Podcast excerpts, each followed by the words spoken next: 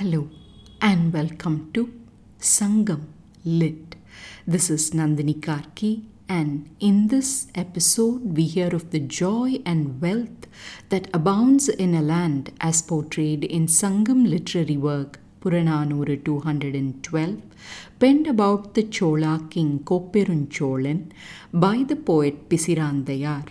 The verse is situated in the category of Paadaan Thinai and sketches the satisfaction in the hearts of people vividly.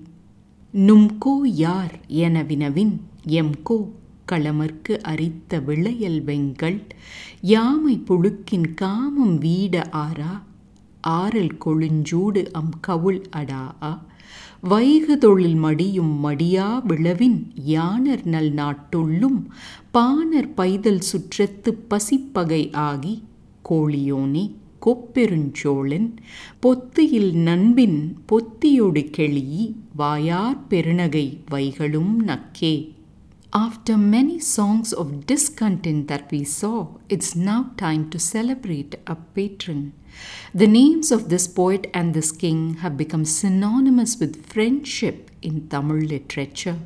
Although the poet came from a town in the Pandya kingdom, he had the greatest respect and love for this Chola king. The poet's words can be translated as follows. If you ask me, who is your king?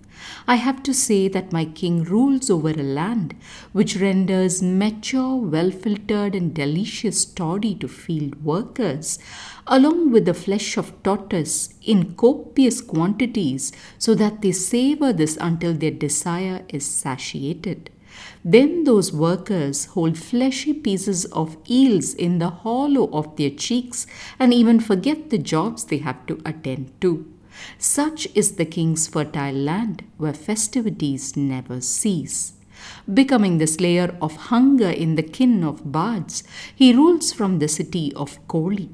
He is King Koperunchozhan, the one who has won the flawless friendship of Potti and shares the hearty joy of laughter every day. Let's take a closer look at the verse. It appears as if the poet has been questioned many a time about whom he considered as his lord and leader. The poet answers that question by bringing before our eyes a land filled with lush fields where workers are shown not slogging but relishing toddy of the highest quality along with tortoise meat. That food and drink is so abundant that they eat until their desire to savor that food is satisfied. As if that alone was not enough, they also have plentiful eels to cook and eat, so much that they hold it in the hollow of their cheeks and forget even to work. They may forget to work, but that rich land forgets not its ceaseless festivities, the poet adds. The poet doesn't simply tell us it's a rich and fertile land. He shows how the people want for nothing and that their days are not all about work, but they have plenty of time for relishing the fine things that life has to offer. Remembering that he's still answering the question about who his king is, the poet says, "My king is the ruler of this fertile land who makes such peace possible for his people." And this is not only for those who work the soil and earn their living, but also to those who work with words.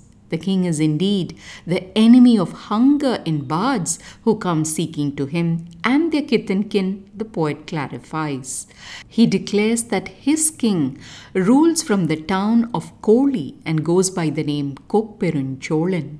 From the public sphere of the king's personality, the poet zooms closer and reveals how the king is a great friend of the poet Pottiyar and how their laughter rings aloud to the joy of everyone every day.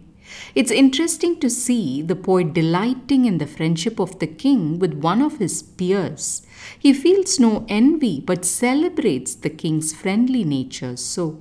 And thus the poet etches with a few words the cheerful personality of the Sangam-era king and the bountiful wealth of his nation. Thanks for listening to this episode of Sangam Lit and journeying with me to ancient lands and minds. Please visit nandini karki dot com to share your thoughts and do spread the word about Sangam Lit. Until next time, Nandri Vanakkam.